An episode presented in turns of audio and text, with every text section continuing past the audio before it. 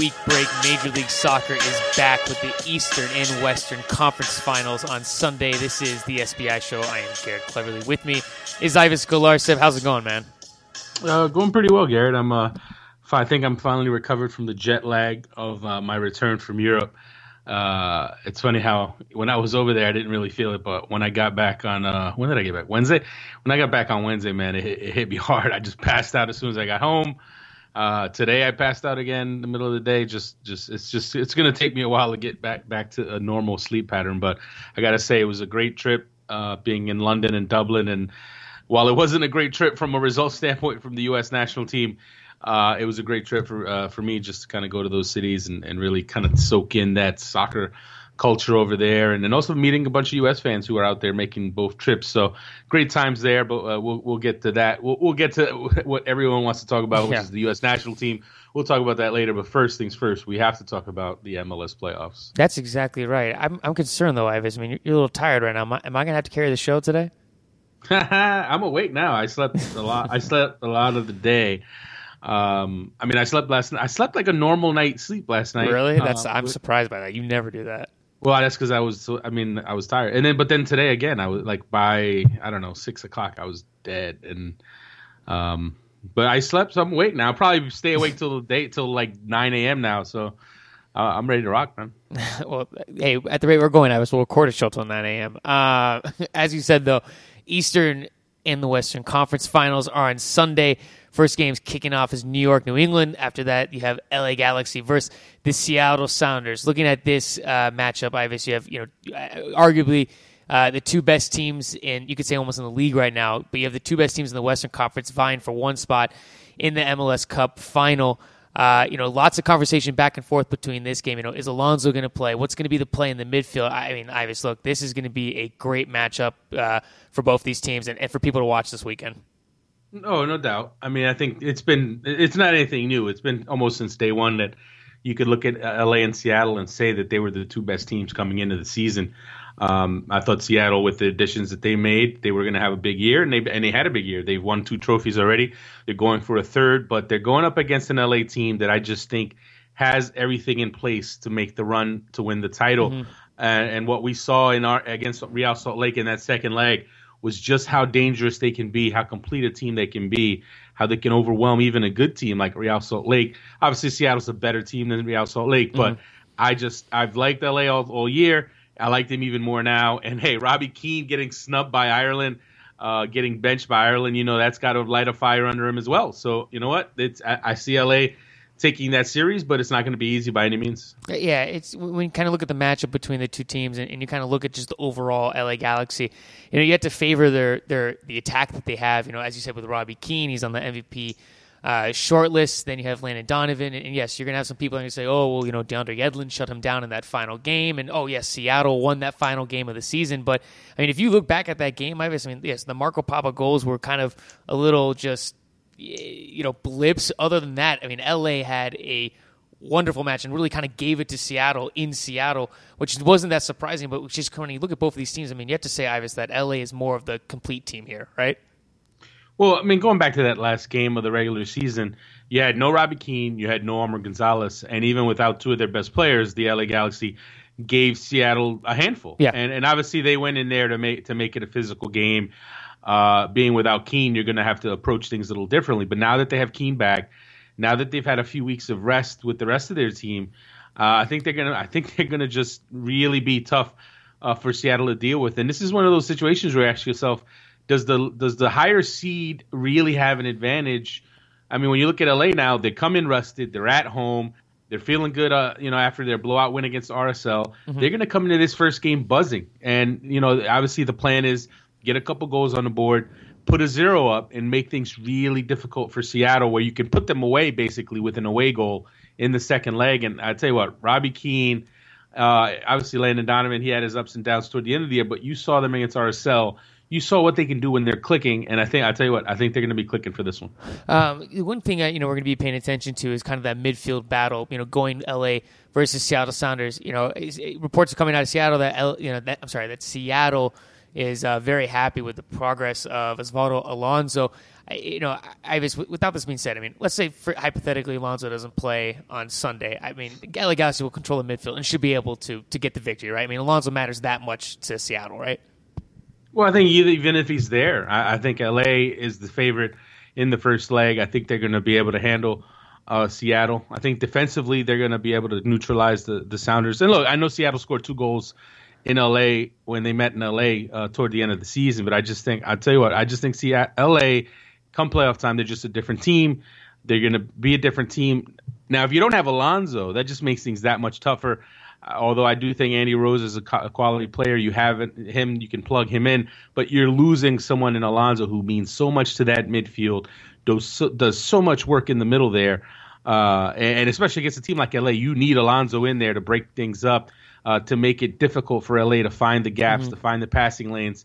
Without him, it's a lot to ask Andy Rose to put in the kind of work that Alonso does. So if if Alonso can't play or if he's not 100 percent that just makes that just increases LA's chances of winning the series. Yeah, and you saw especially that midfield battle how LA dominated Seattle uh, last time, as you as we said. I mean, these two teams played. Um, I think you and I are on the same page. I think we're both going to be picking LA in this series. Right, no doubt, no doubt. I mean, I think it's look, it could go either way. You can, you can argue that, but I just have to give LA the edge just because, as we've said, um, I, I, think they coasted toward the end of the season, regular season. I think they they they had their sights set on winning this MLS Cup. Mm. Uh, and I think they understand how important it is to be rested uh, going in, and obviously getting Robbie Keane that extra rest that they got him. Uh, I think Landon Donovan now is reawakened after he, after he pretty much sleepwalked through the last month of the regular season. Uh, but I think with both those guys firing, they're going to be just too tough to deal with. Now, having said that, Seattle has a chance, no doubt about it. They have the, the quality that they have, mm-hmm. Martins and Dempsey.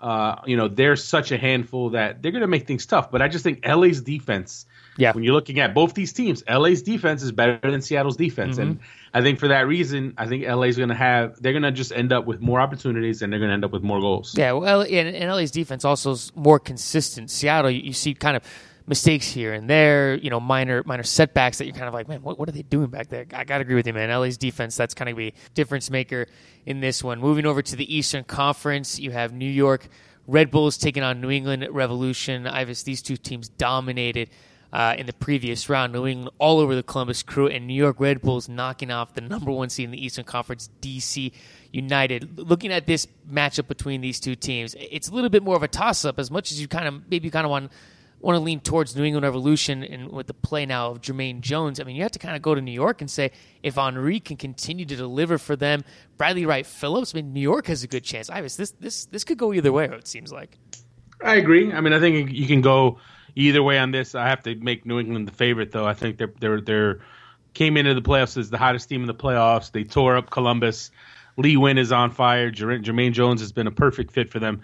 Their defense has settled in well. Bobby Shuttleworth playing well in goal. And really, top to bottom, they're playing well. And look, the Red Bulls, obviously, since the playoffs began, actually since the last game of the regular season, mm-hmm. they've hit they've hit a nice stride as well. But I just, you know, for me, I just think the Revs, um, I just think they've been doing it for longer on this run that they've been on, and, and I just have to give, kind of give them the edge. Now, the Red Bulls can definitely win if Thierry Henry if Thierry Henry steps it up, if he if he shows that level, uh, if he shows that level that, that only he can reach in this league, then then you, they're in every game, and the whole first leg at home thing is big for them because they get to play at Red Bull Arena. They get to put up that first result as they did in the DC series and they can really make a statement in this game. And and you know, for that reason, I think they they do have a chance. But I think New England, uh, you know, for me, the way I see this game going, I think the Red Bulls win. But I think New England gets the goal, and I think they keep it close. I think they get the the, the road goal that they want, mm-hmm. and uh, I can see it being like a two-one result in the first leg. Uh, but then New England going back home and, and really feeling like they have a very good chance of taking the series. Yeah, I feel like Henry's definitely going to be the X factor in, in this series for, for obvious reasons. You know, if you're New England, Ives, you have to find a way to be able to shut him down, you know, because as much as, as Bradley Wright Phillips has had a good season, you know, as, as we've all seen, I mean, Henry's the guy that kind of drives the drives the car for, for, the New York Red Bulls, and if and if he's shut down, you got to hope that that you're still going to get continued uh, impressive play from Eric Alexander, Dax McCarty, and if you're New York, I mean, another guy that's really stepped up is uh, Luyindula. I mean, who, has been great since Petke's brought him into the system. I mean, New York, obviously, you're going to you're going to have to have multiple guys also step up in this series. You just cannot rely on Henry delivering for everyone else. Well, Péguy Luyindula has been uh, Mr. 1A for them in the playoffs. Uh, obviously, Henry has, has been the driving force, but Luyindula has made has scored some big goals. He's made some serious plays uh, since he's been handed the starting role, and uh, you know he he has been that kind of that third weapon, that third amigo to go with Wright Phillips and Henry. And uh, if you're New England, you really have to keep tabs on Luyindula, and and that's going to mean, um, in in the first leg, definitely you're going to want to contain them. You're going to want to maybe have Jermaine Jones sit back a bit and help support uh, defensively, uh, and and obviously Thierry Thierry Henry is the big the big guy you want to deal with. Yeah. Andrew Farrell has had his ups and downs with Henry. I mean, obviously, a year ago he got torched pretty badly. Uh, looking at it this year, it hasn't quite gone that way. Uh, but he's going to be key. I know he's coming off a bit of a slight injury, but he's supposed to be he's supposed to be back for this one. Uh, but Farrell Farrell has the defensive ability to kind of keep keep Henry honest, or maybe force him inside, take him a little bit out, out of his comfort zone. But it's tough to ask any one person uh, to shut down Henry. So you're going to need help from the midfield. You're going to need Teal Bunbury dropping back, obviously, to uh, to help out uh, on that side of the field. So it's not going to be easy dealing with uh, with Henry. But if the Revs can do it, if the Revs can keep him keep him honest, keep him under wraps somewhat in that first leg, then that'll help them a great deal going in in New England. Yeah, and a lot of it also I, have noticed it's just Henry's so good at de- deception and finding ways to stay open. I mean, New England's going to have to stay dialed in the second this game starts. You do not want to find an opportunity where he's on the outside wing with space. That's completely dangerous for them. Um, one cool thing about this game, though, it's going to be on national TV on NBC, which would give a lot of fans an opportunity, Ives, to see Charlie Davies, who's had quite an impressive playoff and is, is starting to really develop into a great forward for, for New England. Well, he's on a nice run. He's on a nice little run. Uh, I don't know. I don't know if he's reached greatness yet. I mean, he had a he had a good series. Did I did I say greatness? I didn't mean to say greatness. You said great. You used the word. I great. said great. Well, he's he's I guess coming into his own. You know, stepping up for this team. People get to see it. Right. There you go. Well, that, he's, he's that's tur- what I meant to say. He's tur- right. He's turning it on. Look, I love and look. I really like Charlie. Charlie's a great guy, and his story obviously is is an inspirational one. Um, but he's gonna he's gonna be a handful for the Red Bulls. And and the one thing that's interesting about this matchup is you have two teams that both play the one forward system. They both play that four five one. Uh, and and their forwards are a little bit different. Uh, obviously, Wright Phillips is a handful. He makes his he, he makes such well timed runs, uh, and he reads the passes out of the midfield so well. Uh, with Charlie Davies, Charlie Davies is so quick, so mobile, and so deceptive that he catches the he can catch a defense sleeping and make the well timed run. And with if you're the Red Bulls defense, Red Bulls defense has stepped it up in the playoffs, no doubt no doubt there, but they haven't had to deal with someone like him. Uh, you could argue, yes, Dom Dwyer is, is, kind of a upgraded version of that, and, and obviously Dwyer scored a goal in that first series, so it'll be somewhat similar to that, trying to deal with trying to deal with Davies, although he's not as physical, uh, as strong and physical as Dwyer is, but he's quick and he's mobile and he's never he's nonstop trying to find the gaps in the defense. So if you're if you're Jamison Olave, if you're Ibrahim Sekagya, you have to be really cognizant of where he's where he's slipping into, uh, because he's really good at finding the gaps. And and not and the thing with New England, not only do you have to worry about him, but then you have to worry about Lee Nguyen. Uh, making runs from the midfield, you have to even worry about Jermaine Jones as well. So that's the that's what makes New England so tough is the runs out of midfield, and, and they have to be on top of that. Uh, to make matters worse for New York, I was no Roy Miller. I feel like some fans will probably say yes, and have the other half saying no, we need him. He'll be out this match. He'll be out for both uh, matches, actually. That's right. Uh, it, it, it's a great chance to to give that the young player for them, Moyango, uh, a chance to show what he can do. Uh, a lot of observers who, who, follow the team pretty closely uh, rave about Oyongo. I mean, you've seen flashes of him uh, during the year, flashes of what he can do, and and he's young, but he's obviously young and talented. and you just wonder which way is he going to go as that young kind of you know guy who doesn't have playoff experience. Is he going to just come in? And, and just not feel any pressure, or is it going to overwhelm him? Uh, it's that's but I think it helps that they're at home. They're at home for this first game. Uh, it'd be different if he was getting thrown into the fire and they're and they're and they're playing on the road against a hostile crowd. So I think he'll do well. I, I don't. I, am not sure they'll necessarily uh, miss a beat in the first leg. When they go to New England for the second leg, that's where I think we want to see how Oyongo stacks up. So he, he's going to be one to watch. Obviously, how he handles uh, a player like Teal Bunbury, who's Teal Bunbury's coming off a great game against Columbus, uh, eliminated them. He was, you know, I think he was the man of the match in that game. Uh, and he's he's looking really good playing on the wide role uh, as opposed to the forward, you know, target forward role that we'd kind of uh, grown accustomed to see him seeing him in. So we'll see. We'll see what New England uh, New England can do against Oyongo. And I'm in the same boat as you. I, I, I think New England's going to be able to find a way. No, no, I'm sorry, not find a way, but I think New England will, will walk away with with the series victory, which means Ives will have LA hosting New England Revolution. Right. I mean, look, we could. I, I definitely think we could see LA, New York. I know MLS would love that. I'm sure the MLS bosses, the head, the the folks at MLS HQ, the TV people. I'm sure everybody outside of Seattle and New England would love an LA New York final. You get the Landon Donovan, Thierry Henry retirement score uh, storylines and all that. But I think New England, man, they're just so tough. So it's it, both series are good. You could we could have any number. We could have four different. I think it's four, right? Four four different um, variations of the MLS Cup final, and I, I think any one of them would be entertaining. Any one of them I think will be fun for for the neutral fan to watch. You know, whether it's Seattle, New England, uh, Seattle, uh, New York, L.A., New York, L.A., New England, any of them, because these these teams, I'll tell you what, New York wasn't necessarily great during the year, but we've seen now what they can bring to the table. We've seen them finally uh, reach the potential that they had and and for that reason, any any of these matchups would be a good one, and, and it's it's really a coin toss. But I'm going with LA, and I'm going with New England. Though I'd say the Red Bulls would surprise me less than Seattle would. And on Thursday, Major League Soccer announced their short list for the 2014 awards. You know that's the MVP, Rookie of the Year, so on and so on and so on and so on. I have a few surprises. Um, for most valuable player of the year, you can't argue. Robbie Keane uh, Obafemi Martins and Lee Nguyen. I got you got some people saying, "What about Bradley Wright Phillips?" But uh, look, that's an impressive list of, of guys to be up for MVP. Right. I mean, I don't think anyone was. Re- I, I don't think anybody outside of New York was really surprised by who the final three were. I think you can definitely make a case for Bradley Wright Phillips. There's definitely a strong argument there. I think it still works against him that there's this, there's a popular perception that Ter- Thierry Henry was more valuable, and I, I'm actually of that opinion that I think you know for what Henry does, he he's so vital to them. And and we as we see through the years, if you play next to Henry, if you play with Henry as a as a forward, you're going to score goals. Luke Rodgers, Kenny Cooper, yeah. even Fabian Espindola. Uh, you know, a miserable Espindola still managed to score nine goals when he didn't even want to be there. So I, I mean, I think that worked against Wright Phillips.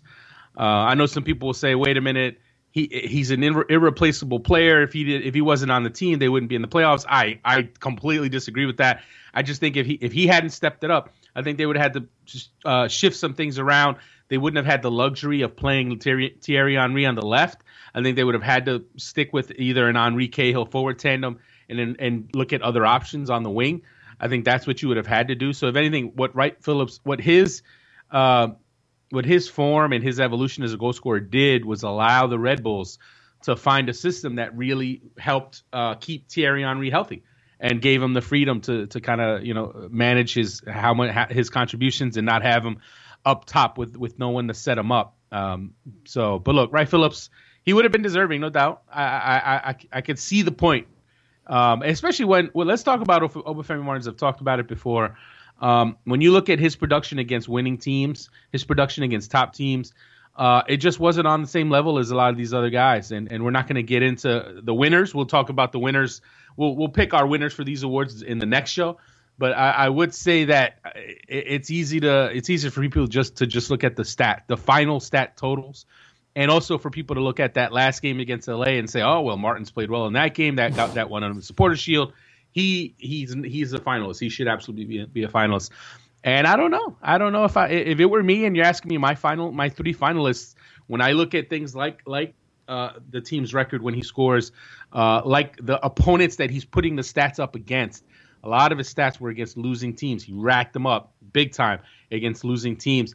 For that reason, I would probably have put Wright Phillips on the ballot over over Martins, but I can see how people went with Martins. Uh, well, looking looking at the rest of the awards, Uh, some of them, I just they, they look pretty good. Then then you get to the coach of the year finals, right? So you so you get Greg Berhalter, Greg Ber, Berhalter, excuse me. Uh, good start. Ben Olsen, okay, all right, we're off to a really good start. And then Sigi Schmidt. I mean, what what the heck? How, how is Oscar Pareja not on this list? That, that, and then you get Jermaine Jones as newcomer of the year. I, some of these awards, Ives, it's it's insane it's just lazy, man. It's just laziness on the part of voters. Some voters. Look, Jones has been great for New England. You can't argue that. But the guy, play, he's he got he arrived. He got there lunch. in August. He got there in August, late August. He missed more than half the season. Like, I'm sorry. I, I, this isn't. And look, here's the thing. It's not the first time this has happened. We've seen this before. With, with, with players arriving and, and making such an impact that people are like blown away and they and they and they that's who they think of that that it's kind of that what have you done for me lately uh, phenomenon where you know people who don't really follow the closely, uh, you know, they, they'll remember the guy who's been lighting it up recently, and they'll be like, "Oh, well, what about him?" Um, so you know, uh, there's no denying Jan- Jones has been great for New England when he since he's arrived, but you can't give a guy a season long award for for two months of work. You just can't do it. But uh, unfortunately, he's a finalist. I don't think he'll win. Um, but I am a little surprised uh, on that one how Steve Clark from Columbus can be a finalist yeah. for for goalkeeper of the year, but he's not a finalist for newcomer. I think maybe someone was under the impression that Americans can't be newcomers. He is absolutely a newcomer. He hadn't played in MLS before this year, so he should be there. Um, well, look, Jermaine Jones, obviously U.S. national team player, so he's there. Um, but I don't know, man. I don't know how you how you uh, take a guy like Steve Clark and not give him that. Obviously, he got recognition for the goalkeeper award. I don't think there's a rule that says you can't you can be up for more than one award. I think you can. So for that reason, I think Clark should have been on that list. I don't think Jones should have been on that list. And then Coach of the Year, I think that's the the biggest number for me was Pareja. And I know some people will look at at the finalists and say, well, who's who does he beat out? Obviously, Ben Olsen's on there. Yes. No one's gonna, no one's gonna argue that. Now, for me, now Sigi Schmidt, he took a team that was supposed to be good, was supposed to be this good, supposed to be competing for all the trophies. Um, so that then you have to ask yourself what, like, how much credit do you give the guy uh, for leading a team that's supposed to be this good? They're supposed to be this good. So, is, so is, is it necessarily a great coaching job, or is it uh, the work of a great team? For me, when I look at FC Dallas and I look at Oscar Pareja and what he did with that team, he took a team that was pretty much like mostly the same team that didn't yep. come anywhere near the playoffs last year, and he got him not only got him into the playoffs, he got them to the, the to the next round. He got them to the uh, to the conference semifinals. Um, so I, I, don't know. I just think for me, and in a, in the tough Western Conference as well. Yeah. Um, he didn't have the advantage of like with, with a Ben Olsen, and, a, and I, I've said this before. Look, Ben Olsen, before DC United ever took the field in 2014, they had already completely transformed their roster. Yep. They had, had already bolstered their lineup. Bobby Boswell, Fabian Espindola, Eddie Johnson, uh, Davy Arnaud, Steve Birnbaum. Then the list goes on. All these pieces, all these major pieces. So, it, it, it, do people really not remember that before the season, DC was absolutely looking like a playoff D- team? We picked them to be a playoff team. D- so DC brought in seven players to be starters. And that was a whole roster revamp. That just it amazes. And yes, you can argue that Ben Olsen could be coach of the year, and, and you and I have discussed this, but it's just it's amazing how how people don't recognize that and just don't see the the job that Oscar Pareja did. Like you said, got the team to the playoffs, got them to the next round. Also, Oscar Pareja got you know not you know some of these guys had career seasons. A lot of guys stepped up. Castillo had a wonderful year for FC Dallas. It just and, and for me, I've been saying this for weeks. Ives Pareja is is in my opinion is the coach of the year. How they messed this one up is like you said, it's happened well, before, no, but it's just it's like it, it's like come on, man, come. It's on. not that look. It's not that shocking because at the end of the day not everybody who votes keeps track of everything or, or watches the league closely completely. Um, you're going to have small market guys kind of lose out on occasions unless they're a glaringly obvious example. Um, so I think that's just another example. And FC FC Dallas flying under the radar a bit. Yep. It's not it's not the first time. Um, but I agree with you when you when you think about that's something else that, that needs to be factored in. How a, how a coach has impacted players, and that's why for me, Greg Berhalter is a great candidate. You look at all the guys that all, all the guys that flourished under him uh, whether it's Ethan Finlay, Justin Meram, Tony Tchani, Will Trapp. I mean, all these guys mm-hmm. stepped their game up considerably. Uh, and then you look at Pareja, like you said. I mean, Matt Hedges, you know, goes from being a pretty good defender to being a defender year candidate. Uh, Victor Ulloa, who was a non-factor before this year and became a regular starter and a solid contributor. Uh, they, they, had obviously Castillo finally realized his potential and, and had his the, his best season by far. So I, I mean I don't know. For me, I, if it if it's my ballot, I'm putting him on um, ahead of Sigi Schmidt. But at the same time, you can kind of understand how some people will look at the, the at the cups, at Open Cup, Supporter Shield, and say, well, you got to give Sigi Schmidt something, and I don't know if that's necessarily true. Yeah, but, but, you don't have to though. That's that's the I, thing, I and I hope people don't say like, "Oh, it's like, well, he won it, so he, you know." It, no, that, that, no, that doesn't mean anything. maybe it's because I come from a loser city where all our sports teams suck, so like I have to like look forward to like our moments, you know, of blips where we're good. But it just it just amazes me how, how people put Sigi Schmidt over Oscar Pareja. It's just it it's it, it, it takes away from the award now. It's like it, no offense to the coaches, but I mean, come on. Well, I mean, I don't know if I'll go that far. I mean, I think Ben Olsen was always going to win this thing, and I think now it's it's pretty much a gimme.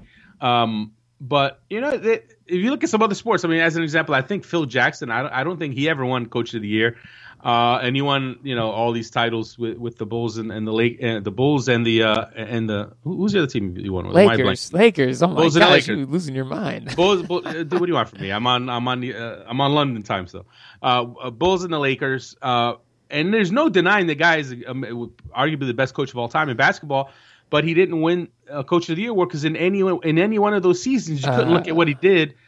And what? what uh, he he did win uh, NBA Coach of the Year in 1996. Oh, he won it once. He won it once. And how many titles did he win? Uh, eleven. Wait, right. I'm won. sorry. I'm sorry. Ten, yes? yeah, 10. no, it's eleven. I, I, he, I think I, I don't know. 10. Yeah, we're, we're really showing everybody our NBA knowledge. But Phil Jackson, okay, he won it one time. One time. Arguably greatest coach of all time in NBA history. He won Coach of the Year one time. Uh, and part and why is that? Because he was expected to win with Jordan, with Shaq and Kobe. He was expected to win. And when you look at uh, this, isn't to say Steve Schmidt deserves no credit because he deserves some credit because he helped revamp the roster. He saw the problems. He and he he addressed them. And coming into the year, I think most people had Seattle as the first, as the best team or the second best team coming into the year. Um, with FC Dallas, Oscar Pareja took over a team that was in shambles, in shambles, and he didn't have this budget. He didn't have Clint Dempsey, five, six million, Obafemi Martins, five, six million dollar players. He had his team, pretty much the same team that they had a year earlier, and he turned them into a playoff team. So for me, Oscar Pareja absolutely deserved to be a, a, top three finalist. But again, not at all surprised that he didn't get mentioned. Uh, well, you and I will go into this more detail. We'll, we'll pick some of the other awards that were also announced. Uh, you know, Rookie of the Year, Defender of the Year, Comeback Player of the Year. Uh, we'll discuss that one. So I'll put yeah, this on hold. Oh, oh, oh, oh. no, Don't even get stop. started. no, this is this is this is the end of this segment. It's time to transition. I'm not letting you get going on that one. Um, on Wednesday, Major League Soccer held the dispersal draft for Chivas USA. All the players uh, were put in a draft. All the Major League Soccer teams could choose players. FC Dallas had the first pick. They went with the obvious choice. Dan Kennedy. You also had uh, Thomas McNamara chosen by DC United. My boy, Donny Toia, selected by uh, Montreal Impact. Uh, but Ives, uh, along with Dan Kennedy being number one pick, a lot of the Chivas USA players did not get picked. Right. I mean, I think that was always going to be the case. Uh, I, I think what it needs to be pointed out is, again, people who pick players in the expansion draft, you're adding a player to your list of people that you have to protect uh, exactly in the expansion draft. So not everybody has the wiggle room uh, to make to make that worth their while. And obviously, you know, if you're Dallas and you can get Dan Kennedy, you go and get Dan Kennedy. He was always going to be the top pick. I was, however, a little surprised to see Thomas McNamara slide down. I know he's coming. I know he just had ACL surgery. I know he missed most of the year with an torn ACL. But what we saw from him in the first month mm-hmm. of the mm-hmm. season was a guy who looked like he could be a rookie of the year. Yep. Like he he played that well, and for that reason, I think DC United DC United made out. They made out like bandits because you know what? If they can keep him, uh, wh- whatever they're going to do with the expansion draft, if they can keep McNamara, I think they're going. I think he could end up being a steal. I know he'll need time to recover from the ACL. The first year after the ACL is not always easy uh, to find your top form again. But if if if they now that DC's got McNamara, I think he's going to end up being uh, a gem for them. And I think other teams are going to look at that and say, you know what, we should have found a way to trade up to go get him because I think he's got something special. So that was a little surprising for me. And I tell you what, Caleb Calvert um, a young, a young, homegrown prospect for Chivas USA, a talented teenage player, a guy who you know you, I, I, heard lots of raves about. Um, I, I thought someone would take a flyer on him just because he had he is that young talent. But I was a little surprised it was Colorado because they already have so much young talent when you look at their roster. Um, so so from that standpoint, I was like, wow, really? Okay. Um, but you gotta love it. You know, as as bad a year as it was, uh, and I know a lot of people are looking at Mas- Pablo Mastroeni and saying, you know, should he keep the job? Should he be around? He, you know, Mastroeni's been committed to young players. He he believes in young American players. He wants to develop them. And I think this is just another example of that. So you know what? This group, if if they can keep this group together with the guy, you know, guys like Dillon Serna, Marlon Hairston, um, they they're gonna they they Shane O'Neill, they they they've got a nice group here. If they can keep it together, if Phil, if Mastroeni can kind of learn on the job and, and and have a better job, uh, do a better job next year on the international market, because I think that's where the Rapids have struggled for a while now, is signing quality international players not guys like Zat Knight, who uh, didn't show anything uh, in his little late season cameo. If they can figure that out, then all of a sudden you got to like what they're starting to do going forward.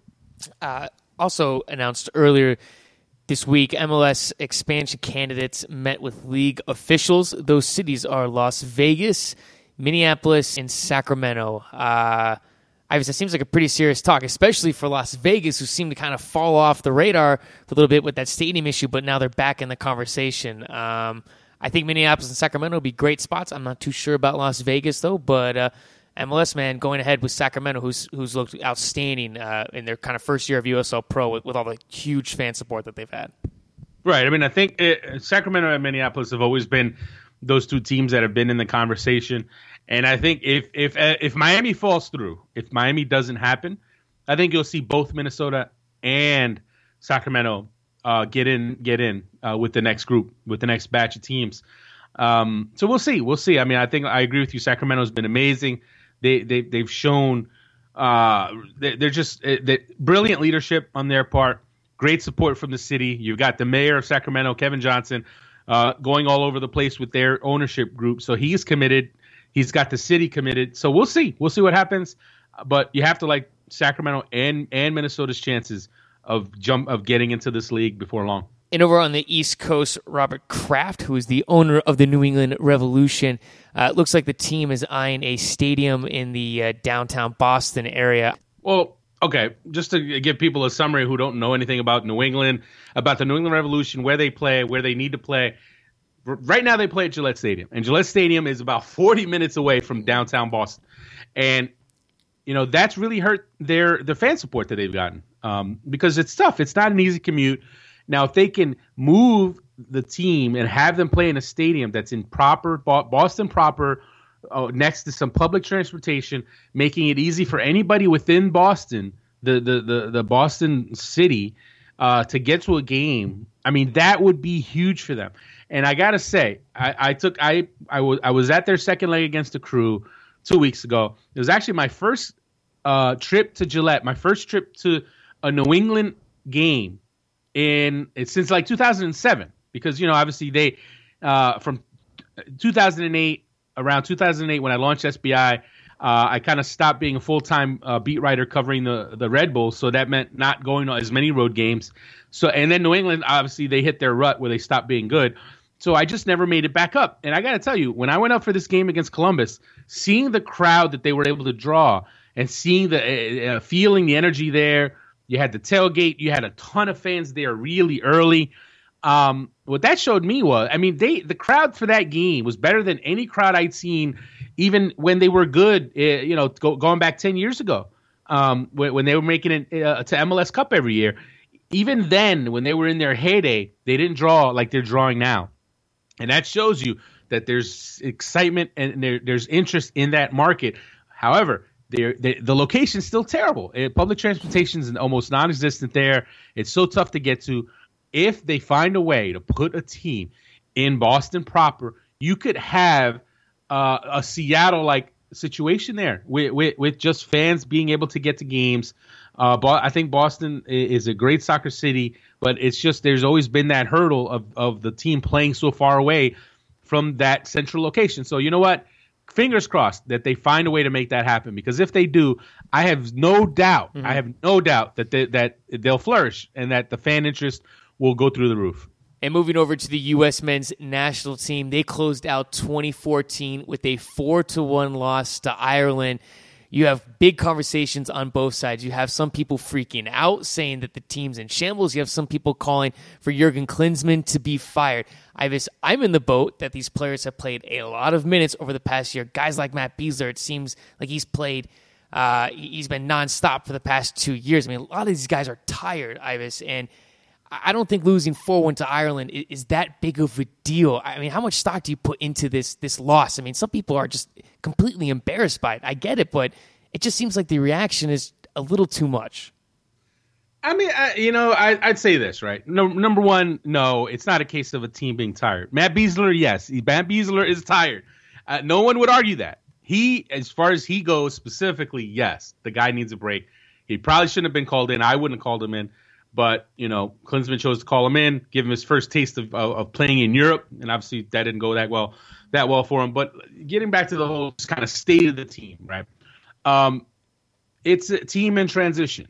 It's a team that you know he Jurgen Klinsmann is looking for new players. He's looking for a, a new generation of players to come in and try out and test and see who's going to be a factor starting in 2015 when they start getting into these tournaments. Where you, Gold Cup in 2015, Copa America in 2016, Olympics in 2016, World Cup qualifying, possibly uh, Confederations Cup. So you have all all this stuff before the 2018 World Cup.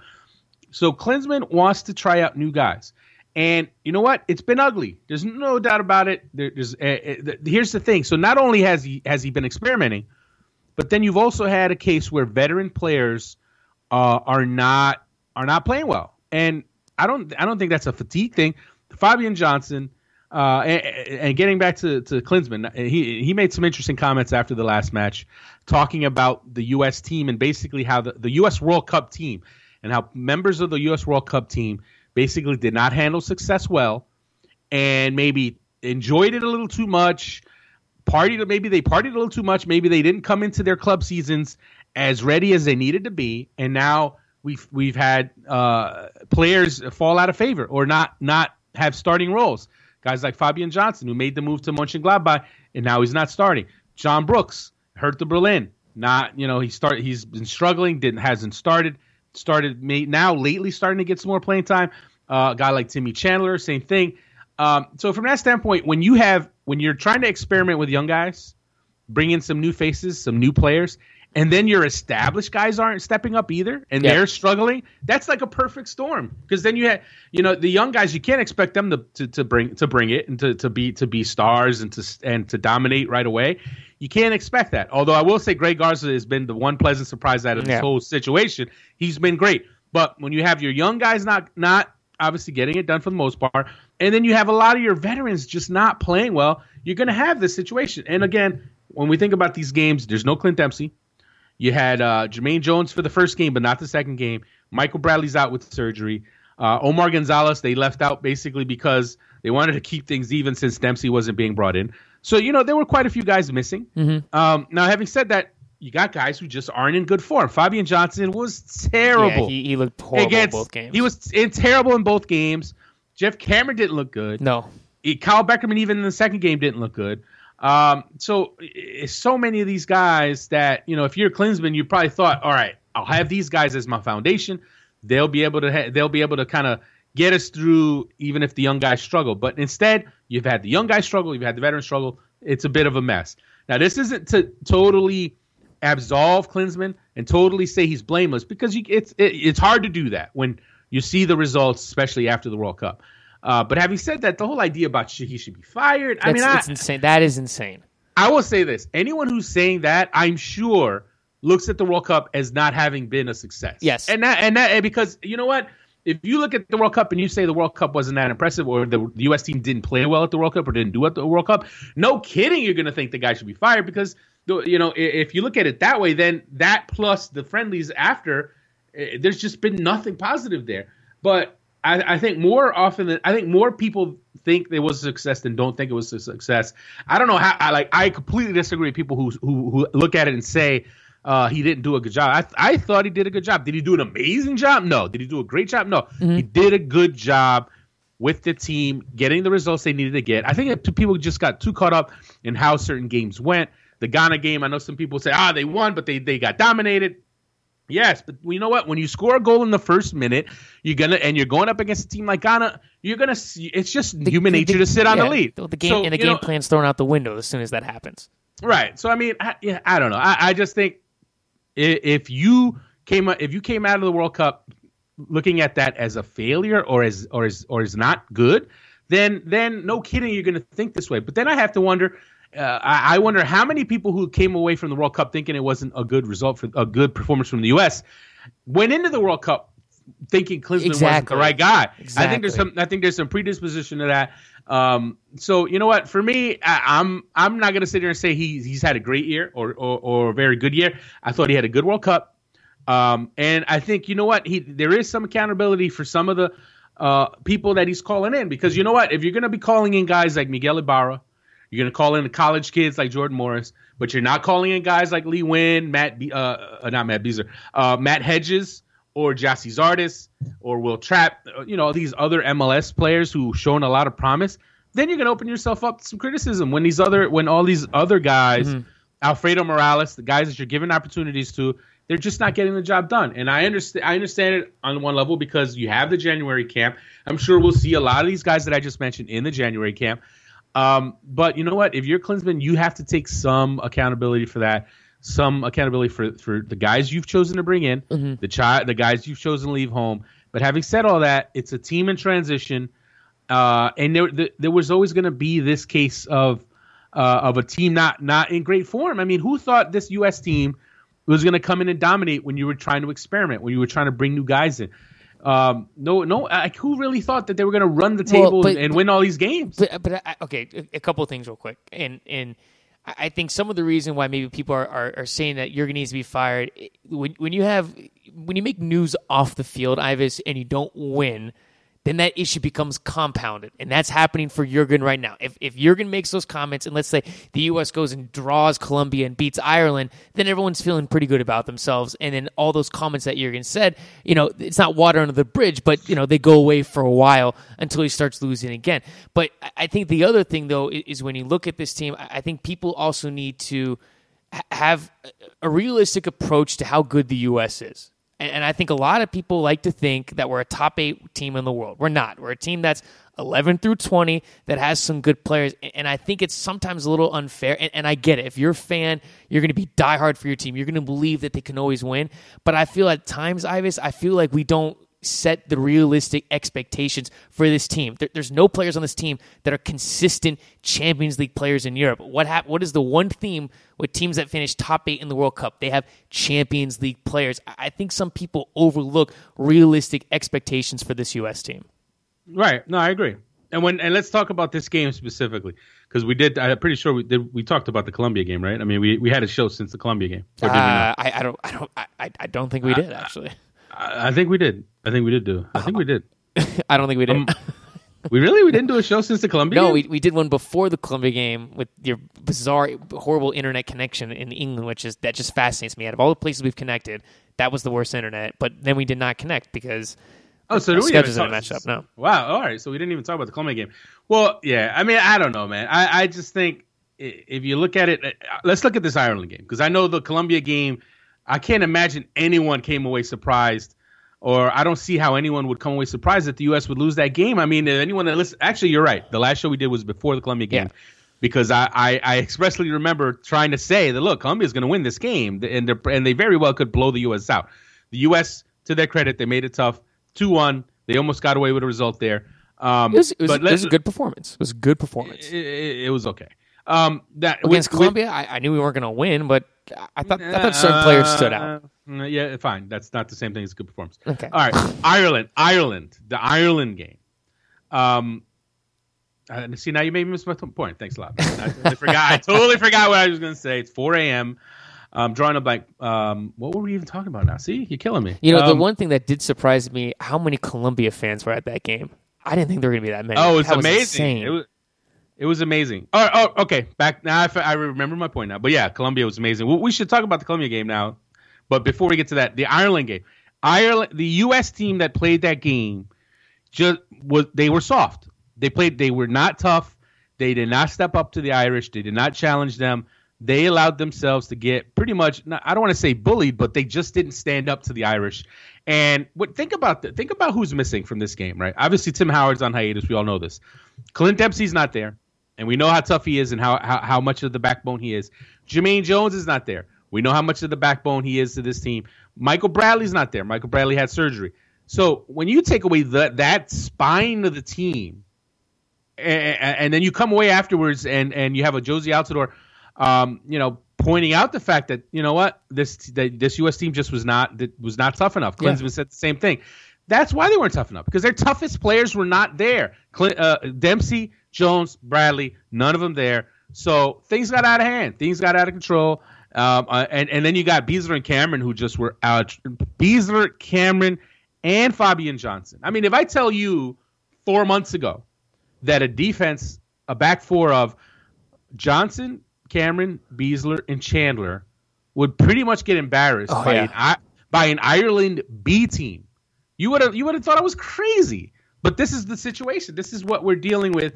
So as much as you know what, you can't say that Klinsmann is blameless, but he put a group out on the field that should be able to get a result against Ireland. And what happened? They didn't get the result. They were embarrassed. You had guys who just did not come to play, and they were missing that that backbone of the team. And I love it when people when, when some people are like, "Why is Jermaine Jones playing center back? Why are you keeping him around?" This is why you keep him around because he gives you toughness and quality because he's played at the highest levels and he is a guy who helps set the tone for the team in a way that there's no one else in the group now that does that. This is why, if you're no kidding, Klinsmann wants to keep him on the field in what, however, however way he could keep him on the field. And anyone who before the Ireland game was saying that about Jermaine Jones and asking questions about Jermaine Jones, watch the Ireland game again and maybe look at the lack of toughness in that group, and then you'll understand why Jermaine Jones, even as old as he is, is still important to this team. Well, that's what I'm saying with the realistic expectations, though. It's it's we're we're not as good as, as everyone thinks we are, and it just it just I don't get where people get these ideas. Also, especially with the young guys, you know, bring up these young guys. Here's an example. I mean, a lot of these guys floundered. It, it was just it was a bad performance, Ives, though. But it's nothing. I don't think it's anything to freak out over. If anything, you need to take the body of work from the U.S. under Jurgen the last four years. You know, you you have a Gold Cup win, advance out of the World Cup, and then you have a runner up the Gold Cup. The U.S. performs I look at it as as long as you can perform in the major tournaments and do well, that's your job. That's what you're supposed to do. If you lose every single friendly but win the World Cup, I, that sounds like you pretty did a pretty damn good job to me. Bringing it back to, to the Colombia game, um, I mean, who, who, really stood out to you in, in this match? Yes, you, you did have the PK, um, a nice take, but by Jozy Altidore. But but what really stood out to you in, in the Colombia game, and certain players, and, and kind of how the U.S. looked? Well, I gotta. It was so long ago now that like I, I gotta I gotta I, I, should try to dig up my player grades for that game. But uh, I would say this: Rubio Rubin for a national yes. team debut. I thought he did very well. And, and, here's a stat for you: a stat that I actually took took quite some time to, to put together, and I actually hadn't revealed it yet anywhere. Ooh. I was gonna, um, but breaking news. No, it's not breaking news, but it's just it's a stat. It's a stat. He he Rubio Rubin was became the tenth teenager to make to start in his national team debut just the tenth. Um, and, and, so I mean he's he's in pretty select company there, and you know what? He held his own. He did pretty well there. Um, just to re- rattle mm-hmm. off some of the names on the list for you, I'm not going to read them all, but just I'll, I'll mention some of the names that people actually know: DaMarcus Beasley, uh, Jeff Agoos, uh, Chris Henderson, Bruce Murray. That's that's just some of the of the other nine uh, guys who who start who were teenagers and started in their first cap credit to Rubin. The guy shows that he's not afraid to play physical. He's got skill on the ball. He's confident to be his as young as he is.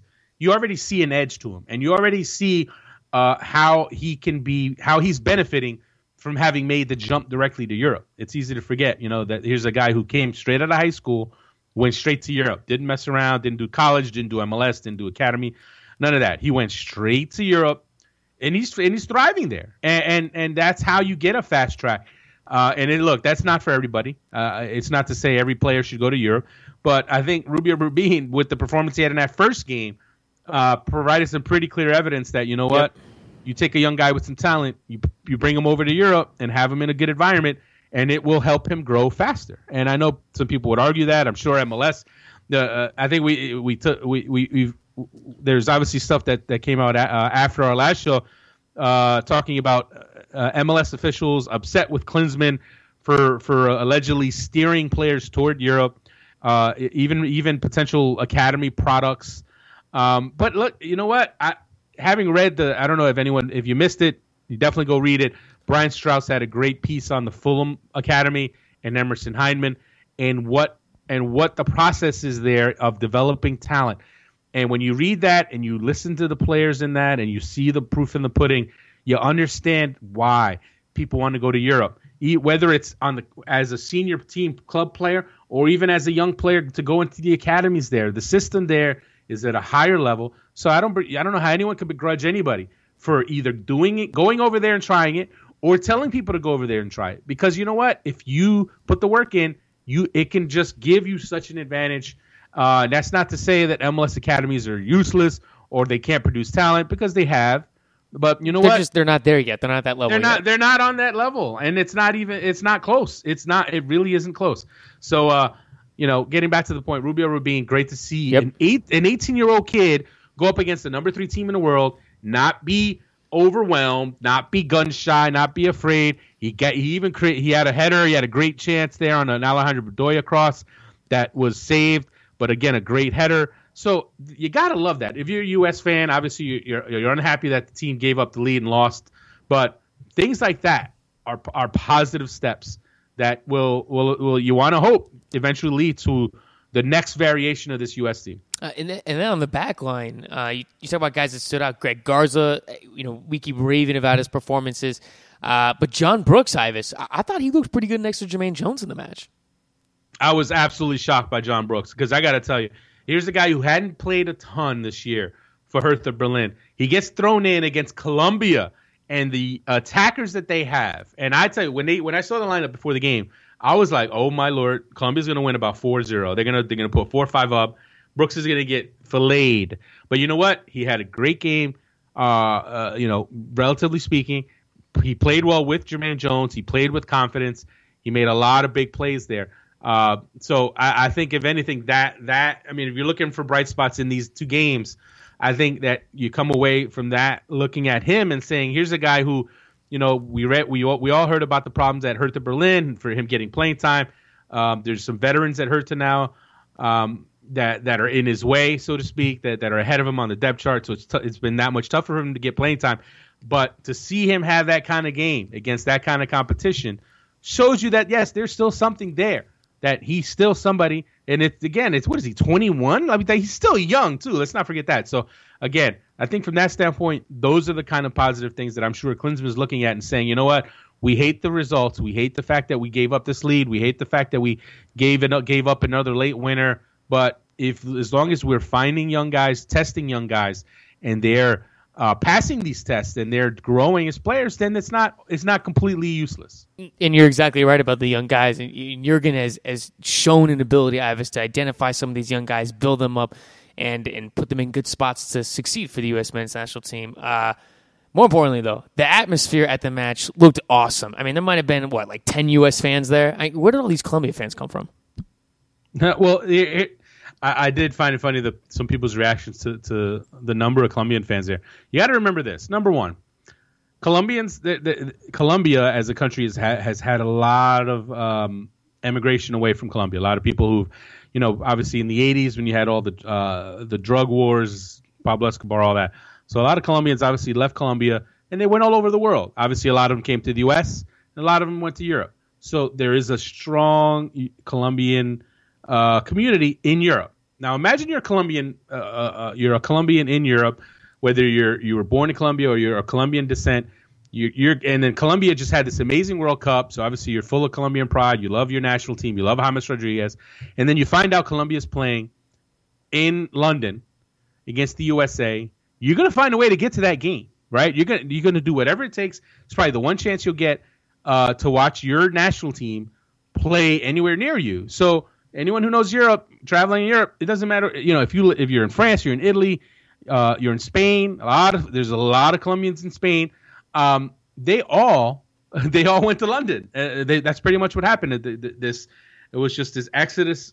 All the all the Colombians in in Western Europe showed up for this game. Packed Craven Cottage. It was a sea of yellow. It was really impressive. The atmosphere was amazing. I gotta say, it was amazing. And yes, there were only a small number uh, uh of of American fans there, but there were there were some there. They were behind the goal.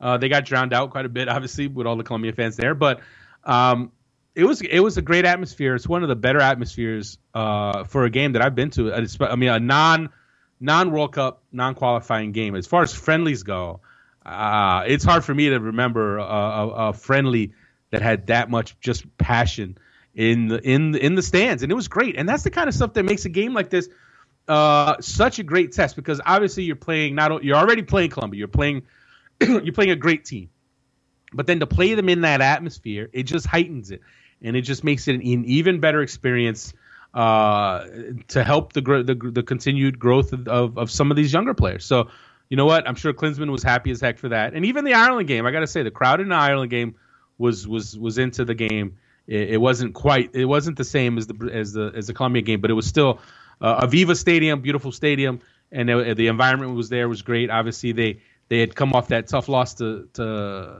who who they lose? They lost to Scotland uh, Ireland lost to Scotland earlier in the week, so I'm, I'm sure the fans were a little down. But the, for them to to put that whooping on the U.S., the the, the crowd was completely into it. Uh, so you know what? Even like take a guy like Jordan Morris, right? Stanford University college player. He's in U.S. training camp. He makes his debut, and he walks onto the field at Aviva Stadium, packed house. Uh, I mean that, and and comes in and plays in this game, created a scoring chance. Um, you know what? That's the kind. Those are the kind of experiences that are going to help some of these young guys develop. And as much as it was an ugly result, I still think you come away from it, uh, both these games having learned some things and having had some younger players learn some things. Well, when you talk about the younger players that, that learned some things, uh, with these two games, obviously you had a lot of players that, that took advantage of the opportunity, and you had a lot of players that that underperformed. Um, when you look at kind of some of the players that underperformed, we talked about it. Uh, Fabian Johnson, he's he's one that stands out big time. Another guy I was that does stand out to me we have yet to talk about is Mix Diskerud. Here's a player that's looking to make a move uh, to the next level, and and yes, he did score a goal, and he does have moments of brilliance, but. I mean, you, kind of want, you hope and want and expect more to mix Diskerud. It was kind of a flat performance for him in these in these two matches. I don't know if it was necessarily a case of expecting more from him. I think well, going into these games, these games were always going to be the bet the, the toughest test that he's faced. Let's not forget the guy did not play in the World Cup, and I think and there's a reason for that. I think people need to remember, um, you know, think about that fact that you know what he wasn't ready for the World Cup, and as much as he showed well in some of these friendlies in the in the past few months, um, the the level of competition in those games weren't at the same level as a Colombia. With the way that Colombia presses their opponent, it doesn't give you time and space on the ball. But again, that's a learning experience, and I think Diskerud uh, was able to learn from that. And he, he even said it. He said that he's never been in a game that was like that. He's and that's good, and he wants that because that that shows him what, where the bar is and how far he has to go. The second now the, the Ireland game, yes, he scored a goal, which is great. You love to see that nice finish. Uh, but you know he had his issues in that game as well with turnovers and, and not really imposing himself, um, playing a little soft in the middle. Uh, so you know, from that standpoint, it's easy for it's easy to forget how young he is. Even I mean, I think he's twenty. What is he? Twenty three. He's still young too. He's got a ways to go. Uh, he's not the finished product. Anyone who came away from the earlier friendlies uh, in the recent months and, and thought, oh, this is our man. He's going to be our number ten. We should start him. He's ready to go. No, no, no, no. He still has room to grow. And if anything, we saw that in these friendlies. Now the next step for Diskerud is to find a better club situation. His contract is up with Rosenborg, and I talked to him about it, about the situation, and, and it sounds like he's going to stay in Europe. And it, I mean, his exact words were, you know, he's not he's not opposed to MLS, but he likes he really likes to play. He really likes Europe. And I did find it funny how someone I saw some report that that took comments he made after the Ireland game as a suggestion that he wants to come to MLS or, or, he's, or and it was complete nonsense. Complete nonsense. I mean, look, if I ask you, uh, are you? What do you think about moving to Spain? And you're saying you're open to it. I'm not going to write. Oh, guess what? Garrett's moving to Spain. Well, it's it's a it's a trap. It's not a trap question, but it's like, what are you going to say? No, Spain sucks. Well, then you like you have to say. All he said. Yeah. Listen, all he said about uh, oh, he was asked specifically about MLS, and his answer was he's open to anything. Oh my that does God. Not, yeah, exactly. That does not mean the guy's coming to MLS, folks. Now, yes, are there teams interested in him still? Yes. Were there teams that almost signed him or that were close to, you know, were talking to him and wanting to bring him in? Yes. Has he shown an openness and willingness to talk about and think about and consider MLS? Yes. But I tell you what, when I talked to him, he said he would like to. His exact quote was he'd like to play in MLS someday. Uh, but for right now, he likes Europe. He likes Europe. And think about this: the way Klinsmann has been about MLS and about Europe. If your Mix Diskerud and you have aspirations about the national team, are you going to go to MLS or are you going to try to find a better league in Europe to play in? I, I, I think that's pretty much a no brainer. So for me, I find it really hard to believe that he's going to come to MLS now. Um, when you look at some other players, though, Ives, the players that, that did perform well, uh, you know, I could say we, we could say Greg Garza, um, Alejandro Bedoya was active in both matches. But one guy that, that that's kind of a you almost could say he's like an enigma right now. Bobby Wood puts himself in great positions, Ives, but the one thing he's lacking is the finishing quality in the final third, and, and maybe that does play into a fact of how young he is and he's still receiving caps, but. Um, I mean, Bobby Wood just seems like a guy. Ives, if he can connect once, it just seems like it will. Just, everything will connect from there. yeah. Uh, yeah, I agree. I agree. you don't think? well, you know, I, no, no, no. I mean, it's just one of those things that you do when you like, uh, in in in lieu of a question, you just answer your own question, and then I'm supposed to just like do what? Like say, oh yeah. You're okay. supposed to say, yes, Gary, you're the best in the business at at. no. well, look, Bobby Wood. I, I know some people are frustrated with him. I know some people look at it and say, why can this guy not score a goal? He keeps ending up in these positions. But look, the pot, he's 22 years old. He's not playing regularly at his club team. He's having some issues with his club team, but he keeps putting himself in these spots, and that there's something to be said for that for a player his age, uh, uh in, on the international level, to be putting himself in these positions to get to get these chances. I mean, he, you know what? It we're talking two games in Europe, one against Colombia, one against Ireland, where he gave himself, where he put himself in position to, to have great scoring chances and had them stopped by two great saves. You know, you can, are you going to blame the guy for a great save? I mean, that's the, that's the thing. Like, it's one thing if you get a shot in front of goal and you sky it over the bar, or you send it wide when you it was easier to make than miss. But when you get a guy who's put himself in great spots and has his, his shots denied by great saves, I mean, Chuck, give give the goalkeeper credit and Chuck and give the young kid some credit for putting himself in those spots. So I think for me, I think if anything, it shows that there's ability there. It it, sh- it shows that you know what Klinsmann calling this guy in isn't isn't out of the blue. There's something there. He sees talent there, and I think anyone looking at it objectively, you have to say this kid's got something. So hopefully he gets his club situation sorted. He gets playing time um, and so he can really grow. Because right now, I'm sure he's he's stagnating a bit. But if he continues to grow, the guy he can still be a factor. Now, getting back to the players, the other players who I thought did well, I thought Greg Garza played well. I think everybody thinks Greg Garza played well. Uh, what I was impressed with was was with his cameo uh, as a left winger in the Ireland game. yeah. uh, he played like 15 minutes there, and look, he's played. He was a midfielder earlier on in his career, um, but he, I tell you what, he showed me more in his 15 minutes as a winger than I think I've seen from Julian Green in in all his minutes apart from the goal. And obviously, yeah, how do you ignore the goal against Belgium? But I I, I mean, I thought Gar I mean Garza's touch was great. He's quick. He he he go he can, he can dribble at people. Like he, I'm not saying let's move him to left winger, but I thought it was impressive that they uh, Klinsmann put him there, and he didn't really miss a beat. Um, but I'd say of the of all the players that that were in this camp, nobody increased their stock as much as Greg Garza. And Garrett, got, there's two more points I have to make about the Ireland game. Um, number one, Alejandro Bedoya. Uh, the the way he played on the wing, uh, remind I think served as a reminder that the guy can be a good winger. He can be an effective winger. He was the best U.S. player against Ireland. I know Klinsmann has been trying him out a bit in the midfield triangle in the four-three-three, uh, having him be a bit uh, more central player. And obviously we saw that at the World Cup. But I tell you what, for me, from what we saw, he showed that as far as white right wingers go, like he's probably he might be the most effective one, and you might want to keep him there. And with Jozy Altidore looking much better, looking much more comfortable in a four-four-two, having someone next to him, uh, I think you if you, if if you're gonna start looking more at the four-four-two, then Bedoya as a right winger, I think works. And then the last thing I'll say, Jozy Altidore.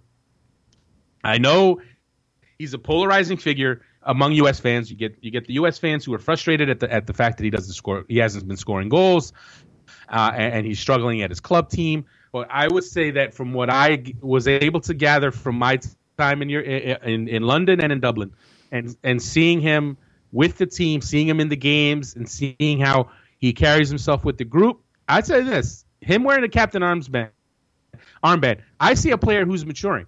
I see a player who, when I see this Ireland game uh, I see him taking on more of a leadership role, and and, and I think, and I also see his game evolving because you know it, it was easy to kind of get lost in the four one and and say, oh, there's nothing redeeming about this game. But I, I tell you what, I saw Altidore holding the ball up well. I saw him moving well. He obviously had the pass that that eventually led to the goal. He had the pass that found Wondolowski. Wondolowski headed it to Diskerud. Um, and then after the game, uh, you want to talk about Altidore stepping up uh, be, you know, being able to not put everything on the table as far as the, the team's issues and trying to put it all in perspective. I see a player who is maturing and considering what he's going through with his club situation, struggles for playing time, the frustration that he must be feeling on that front. I see a guy who still, when he gets in with the national team, uh, he just plays at a different level. He, he has a different comfort zone, and, t- and, and, you'd be amazed how many different players singled out Jozy Altidore as someone who impressed them in camp and someone who just stood out in camp. And I know people can say, yes, he needs to translate it to the field, score some goals. I agree. He does need to do that. But I think we shouldn't ignore the obvious signs that this guy, I think he's growing up. I think he's growing up as a player. He, you know, he hit the post on one on the one shot in the Ireland game. Uh, he scored the penalty against Colombia. He stepped up, took it. wasn't Was it a great penalty? No, but he converted it. Um, so I think look at that. I think people should look at that and say, you know what, this is a guy who it's easy to write him off because he's not playing at Sunderland and he's not scoring goals. But I think I still see a player there who's showing quality. And if and, and when he, I, am going to say when, when he makes his move this winter, if he goes to a good situation, gets regular playing time, I think he will he will absolutely be there in the Gold Cup and being that kind of uh, star striker that he showed in 20. It's easy to forget. It was only what a year and change ago, 2013 World mm-hmm. World Cup qualifying when he scored every single game. I mean, it's easy to forget what he can do when he's on his game, and I think I think we could see that again. Well, come on, Ives. You know what it is. It's it's what have you done for me lately? He hasn't done anything. So come on, Ives. You know you know the game. Well, he uh, uh, he scored in what he scored against Colombia, and he and he helped set up the goal against Ireland. So I think he did he did okay even in the production standpoint. But I think from a leadership standpoint and just a maturity standpoint, I mean, I've been around the guy for a while, right? I mean, I covered him obviously from day one with the with, uh, uh, since he turned pro, even before he turned pro. I remember interviewing him down in Bradenton when he was in the residency program. Um, and here's a kid who, you know what, he's had his growing pains, he's had to grow up, he's had his he's his kind of phases, and he's look, he's not all the way there yet either. But he is I I get a I get a sense that this that this guy is maturing. And then he's putting things in perspective and he's pretty even keeled about things. And from that standpoint, I think it's great to see all that, especially given what he's going through, because what that tells me is once he gets into a situation where uh, he gets the chance to play regularly, I think he's going to tear it up. Oh yeah, I, I, agree with you 100. percent It just a good situation will succeed. Uh, this past week, NASL final happened, and uh, congratulations goes out to San Antonio Scorpions as they defeated the Fort Lauderdale Strikers two to one at home, winning uh, the 2014 Soccer Bowl. I, I, like that name for a uh, for championship, Ives. Uh, I don't know if I like it, but look, kudos to San Antonio. Uh, big win for them. And Josh Saunders, goalkeeper, former MLS Cup champ with the Galaxy, uh, and soon to be NYCFC goalkeeper uh, you like to see him go out with a win, and uh, before he, he joins the NYCFC for the 2015 season, uh, and, it, I, did, I did find it interesting how many uh, former MLS players uh, were on that San Antonio team, and uh, you know what? Credit to Fort Lauderdale to get there, fighting all the way just to get into the playoffs, slipping into the playoffs, and then making the most of it. Um, I tell you what, it, eh, you know, if you're if you're NASL, you got to feel pretty good about the year as a whole. Um, you know, I think the, the league continues to grow the quality continues to improve. And when you see a guy like Miguel Ibarra get a national team call up, and I, I have a feeling you'll see Christian Ramirez getting a national team call up uh, come January. I think that's only positive. It's only positive, and I know some people will look at at all the MLS expansion talk for, for markets like San Antonio. I mean, uh, for San Antonio, for uh, Minneapolis, and you ask yourself, well, how can how can the NASL survive if it keeps losing teams to MLS? But you know what? I just think that this country is so hungry for soccer, and I think there's so many markets that still haven't been tapped. I think the NASL will be just fine because I think the NASL, the NASL has uh, has the ownership groups has enough ownership groups now that are committed uh, that I think they they've got a good foundation. Um, when you want to talk about the Cosmos, Indy Eleven, uh, Fort Lauderdale now with their new ownership group there. So I think I tell you what I think future's bright uh, for the for the NASL. Uh, whether or not they lose teams like you know Minnesota, San Antonio, obviously that those would be huge losses. Minnesota would be a huge loss, but I think as a league, you got to love where they are now compared to you know where uh, you know second division soccer was you know a couple three four years ago. Yeah, and some other teams too that that do very well. Tampa Bay does very well in the league. The, the Canadian teams do very well. It's like you said, man. I, I agree with you. It's, NASL is it's it's very very good league. Um, on Thursday, NCAA Division One Men's College Cup went underway. Uh, it seemed like every single game went to a shootout, maybe except for North Carolina, who smoked James Madison six to zero. So now we're in the second round. So uh, if you're a seeded team, you received a bye. You will now play the teams that won on Thursday night. And just kind of looking at the the College Cup as a whole, Ives, looking from the outside looking in. Um, just kind of what are your thoughts on it? Favorite teams, things we should we should look out for. First round games were on Thursday, but the real action starts this weekend as the top 16 uh, seeded teams get into action. Uh, for anyone who kind of hasn't kept up on the college game or, or, or doesn't really know who to watch uh, or who to follow, I would suggest uh, checking out our preview. We, we ran a preview on Thursday on SBI, kind of uh, not only laying out what the matchups are, but also giving you a little rundown of who the top players to watch are, who the favorites are, who are some of the sleepers to watch. So um, I, I, would say what's interesting about this tournament is that there is no like clear cut top team, top favorite or even a, a, top two teams. I mean, uh, Notre Dame is the number one seed, but I don't know how many people would call them the favorite coming into this tournament. I mean, I, for me, they'd probably be like fifth choice. Uh, the whole way the seeding structure is, I think, is a little off the mark. Uh, Stanford, uh, for my money, should have, you know, they are the top team coming into this tournament. Uh, and then you got a, a, team like Maryland that's been red hot uh, later in the year. They're also another team to watch, but I'd say there's like six or seven legitimate contenders uh, legitimate title contenders. Um, and the Pac 12 has several of them Stanford, uh, UCLA, you have Maryland. Uh, Washington, who struggled later in the year with results wise, but they have a ton of talent. They could absolutely catch catch fire and get into the mix. Notre Dame, they're the defending champions, but I, am not sold on them uh, being there in the end. I actually like Georgetown in their bracket, even though they're only the eighth seed. I think Georgetown has the quality to to come through in that bracket, but if you want to see some, uh, if you can actually see any of these games, that's another tough part about the the, the men's tournament is that seeing games before the Final Four can be pretty tough. Although it seems now we're going to have some more online options mm-hmm. for that. Um, but I would definitely suggest, you know, if you if, even if you don't follow college game, if you follow MLS, you want to know who some of the top prospects are coming uh, coming into the draft next year. There's quite a few of them that are obviously in the NCAA tournament uh, that you can see play. So um, I think there's some good action this year. There's some good tournaments. There's a lot of parity in the college game, and I know I know the college game gets abused on a regular bla- uh, basis and gets blamed for all the ills of American soccer. But I would say that as much as there's not as much top end talent as there used to be, I think the overall level of quality in in the, in the college game has improved, and for that reason, you have more parity, and I think you have a better standard of play. I think the the level of play in the college game today is better. It's clear. Is better clearly than five years ago. So I would rec- I would recommend watching watching some of these top teams. UCLA, uh, Washington, Stanford. You got Jordan Morris who just made his national team debut. Now he rejoined Stanford, the Pac-12 champions. They're one of the favorites. I made my predictions. I actually predict UCLA to beat Stanford in the final. Mm. And and if you get that final, you're gonna have, um, eh, you know, more than a half dozen future MLS players, potentially as many as a dozen MLS future uh, professionals playing in that game. So you know what? Try to see the, as much of the tournament as you can. I would suggest, especially now there's not as much. You know, ML, there's obviously MLS. There's it's it's down to the final four. Uh, so yeah, check it out if you get a chance. I was going to ask you who's in your final four and then who's going to be the winner, but I mean, you already jumped the gun, Ives. Well, final four, I got Stanford beating Georgetown, and Georgetown would be a bit of a surprise, uh, knocking out Notre Dame. And I have UCLA beating Maryland, and that one could definitely go either way.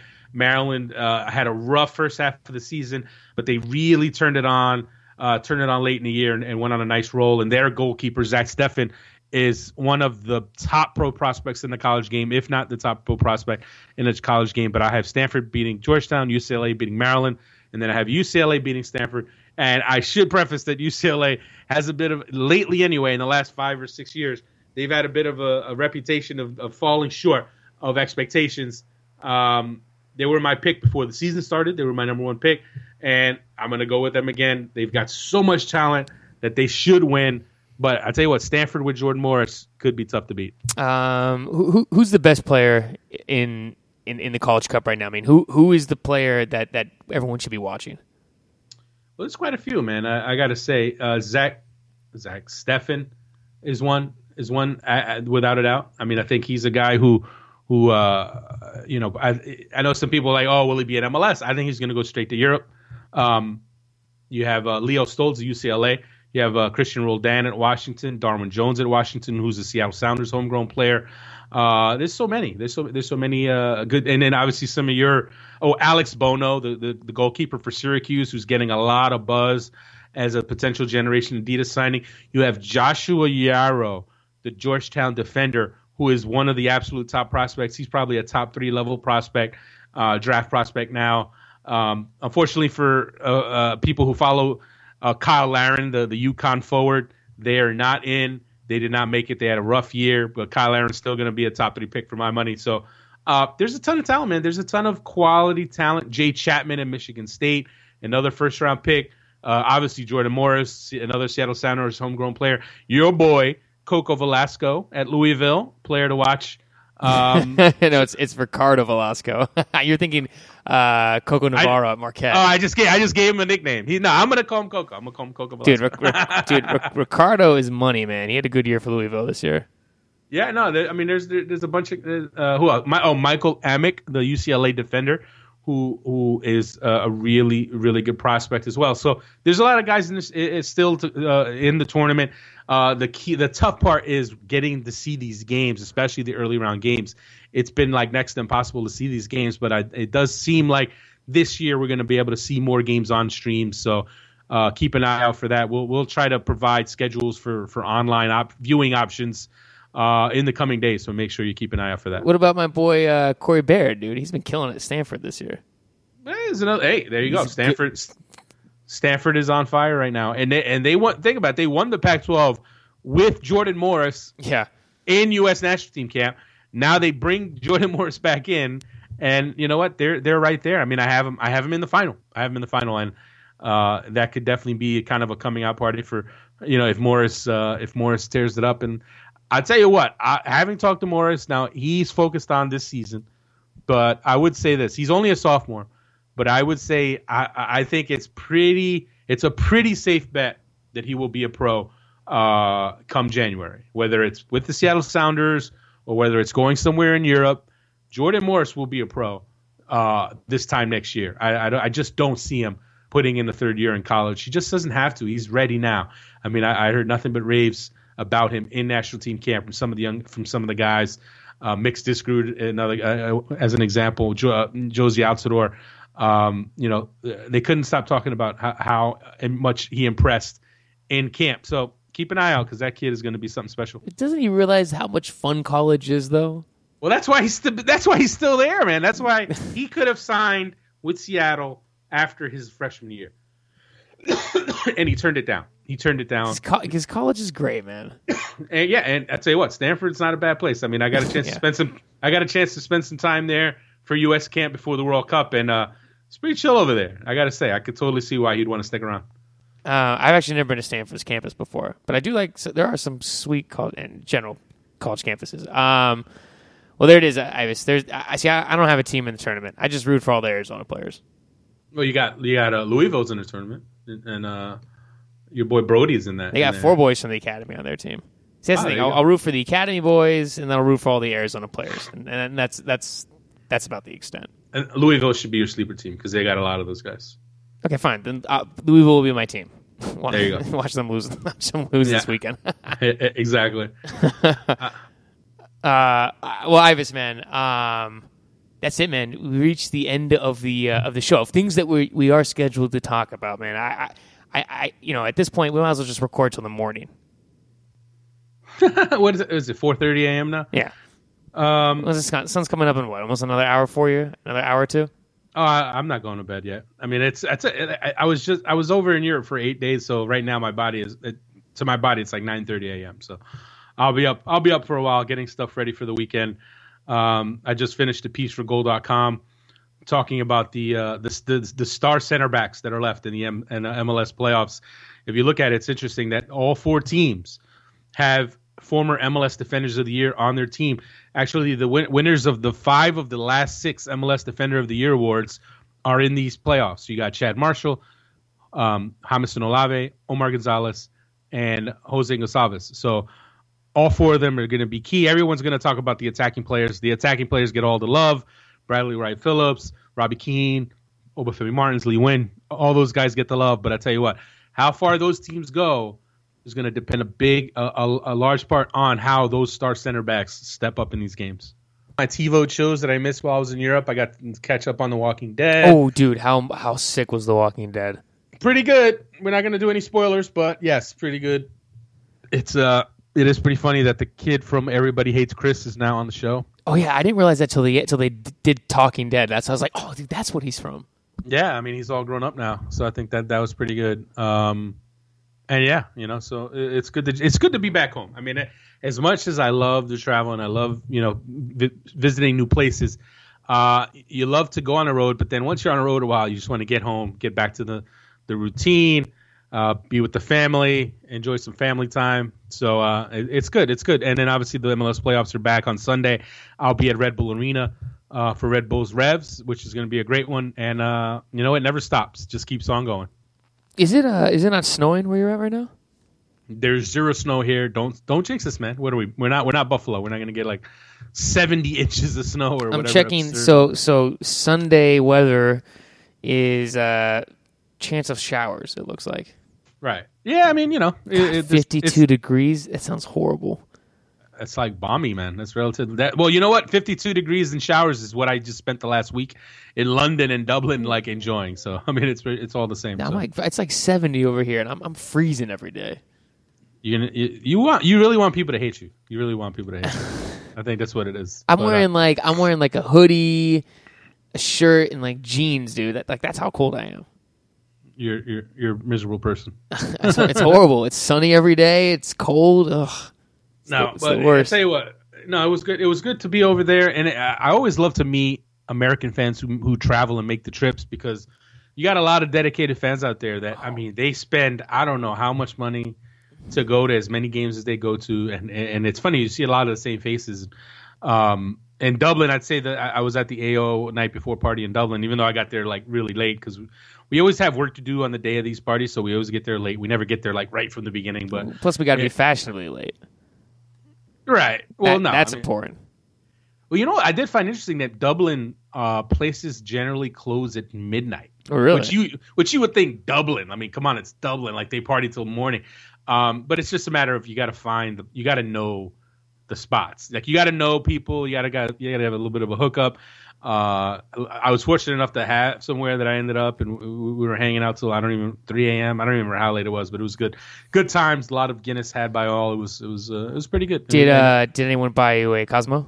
Nobody. Oh, a couple of a couple of guys bought me beers, and uh, definitely thanks for that. I did. I found it interesting. I met a fan. I met a U.S. fan, U.S. national team fan from Canada, and I got to say, very cool guy. Uh, he was actually at both games in Europe, and I, I just I got to say this is a very interesting phenomenon. Uh, apparently, he started following the U.S. team in the '94 World Cup, and then just kind of kept following the U.S. team. And he is like a diehard U.S. national team fan who's from Canada. So basically, yes, he is like the Teal Bunbury of U.S. fans. So you know, credit to him. Because you know what, you, you take them all. If you as long as you're if you're rooting for the U.S., then I guess you you know you're okay with everybody. So I don't think anyone. Although I'm sure Canadian fans will probably hate that the idea that there's such a person that exists. But you know what, it is what it is. But it was great though. It was great. But the trip was great. The Colombia game was amazing. The atmosphere, Craven Cottage. I mean, I've been to Craven Cottage before. I was uh, I was like I, I went to Clint Dempsey's last home game uh, before he went to Tottenham, uh, Fulham Arsenal, and that was a great environment. But the Colombian fans were amazing, man. They they rocked it. They rocked that place. So it was a good time. Good time all around. Um, I can't believe no one bought you Cosmopolitan. What is wrong with people?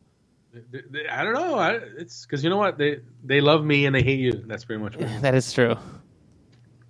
That's I not true. of- People don't they, don't. they don't hate me that much. Nah, nah, people like you, man. People are always asking me where you are. You know, like whenever whenever I don't meet- live in New York. Why, why don't people understand this? I live in Arizona. I live. No, I no, but I just mean even travel. Like when I'm on the road, people think like, "Oh, you're on the road." Yeah. Why don't Why don't you take me on the road with you? One day, man. One day.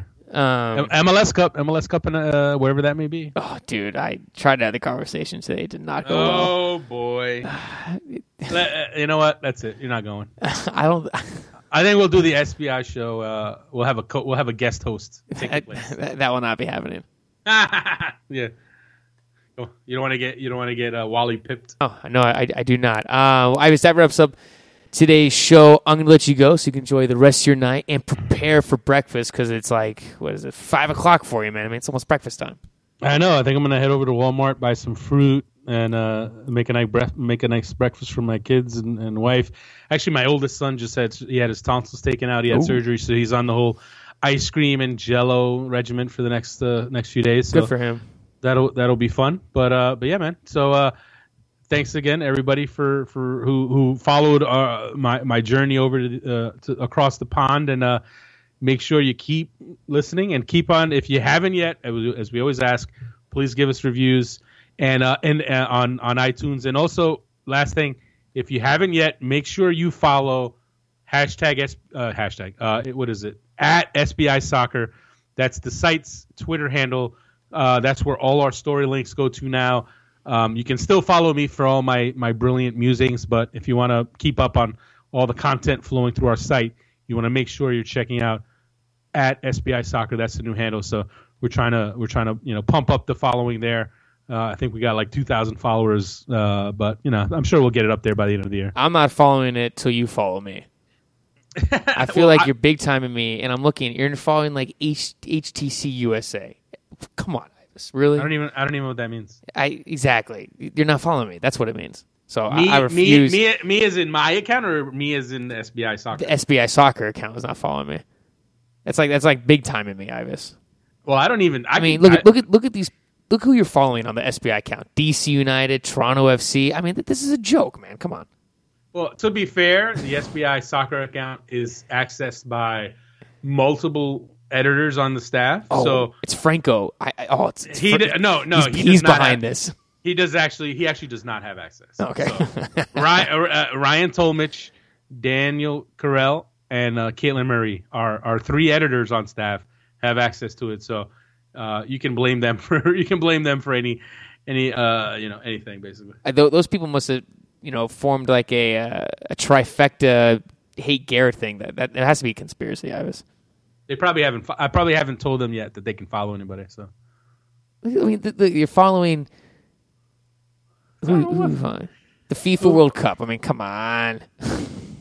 all legitimate followers. How many how many followers do you have? Uh, over a thousand. I think it's like eleven hundred. I don't think I can. I I don't think in good. I don't think I can in good conscience recommend anyone follow you, No, I, I wouldn't. given all the you know the sappy girlfriend tweets. I and, never do that. and all the you know, uh, was it vote for my girlfriend or whatever crap that you've done before? Come on. That no, she was trying to raise money for for the school where she's a music teacher at. Because I, That's I will not say anything bad about that school because it's a national no program. But Listen, but that's small. You can't. That's you can't do that, man. yes, that's you small can. time. You, that's what are you talking about? Well, you know what? You can do that, and people can choose not to follow you because yeah. of it. Well, then So th- they- that's that's their option. Then I mean, there's They certain people but- I don't follow on Twitter because they're, they're annoying as hell. Now you know what I do now, and this is my thing, and I love it. Because you know, look, let's be honest. There's people you have to follow on Twitter Yeah. because you know them, and and and and they're gonna be upset if you don't follow them. So you know all you got to do is m- follow them and then mute them. Mute is an amazing thing, um, because then you don't actually have to read their stuff. Do you mute me? What's that? did What- you say? Did you mute me? I don't. Do I even follow you? I don't think I even. Oh my god! What, what is, why, why are you trying to big time me right now? I told you why. I, that and the random girl soccer play-by-play stuff that you throw up every. Oh my! I did that two times. This is ha- what dude, it happened. This is what happened. Oh. I don't know what's wrong with that, I- dude. I I don't need my to read that. options. My options for covering soccer in Arizona are extremely limited. I tell you what, you should have your AZ Kicksit account, and you should have your Garrett Cleverly, you know, online. There's not enough people who who read AZ Kicks it for me to have my own account. That that account would be at like 200. Well, that well, you know what? That those are the people who would actually care about these random things that you tweet about. Look, look at this money tweet right here. AZ native and defender Donny Toia selected by Montreal Impact in dispersal draft. I mean, dude, th- these are tweets that people need to read nationally. That's a money tweet right there. All right, you you you you stick with the formula and see how, and uh, you stick with your formula and see how that how that works for you. What, what else am I? All I can now? try to do is give you advice, but if you don't want to follow it, it's on you, man. What, what, what advice could you give? Okay, then I tweet out about the Cardinals and ASU football. That that's about it. yeah, exactly. No one cares about that. it is what it is, man. What can you do? Well, you know what? I should point out we actually have I, I actually have an SBI show Twitter handle somewhere. I should we should start getting that going. Actually, You don't want me running that account. you wouldn't run it, but maybe I'll let you access it. Ooh, Maybe. I don't know if you want to do that either. yeah, it's true. It's just a bad idea for everyone involved. All right, this is now the longest show ever. Yeah, it's actually quite long. Um, well, Ives, that being said, I'm gonna let you go, dude. I need to go to bed. I need to the show. You need to do your thing. So, have a good have a good day, man. Have a good weekend. I'll talk to you later. Yes, sir. Back on Sunday. Yes, back on Sunday, and we'll be talking about the Eastern and Western Conference Finals. That is Ives Galarcep. I am Garrett Cleverly. Thank you for listening. This is the SBI Show.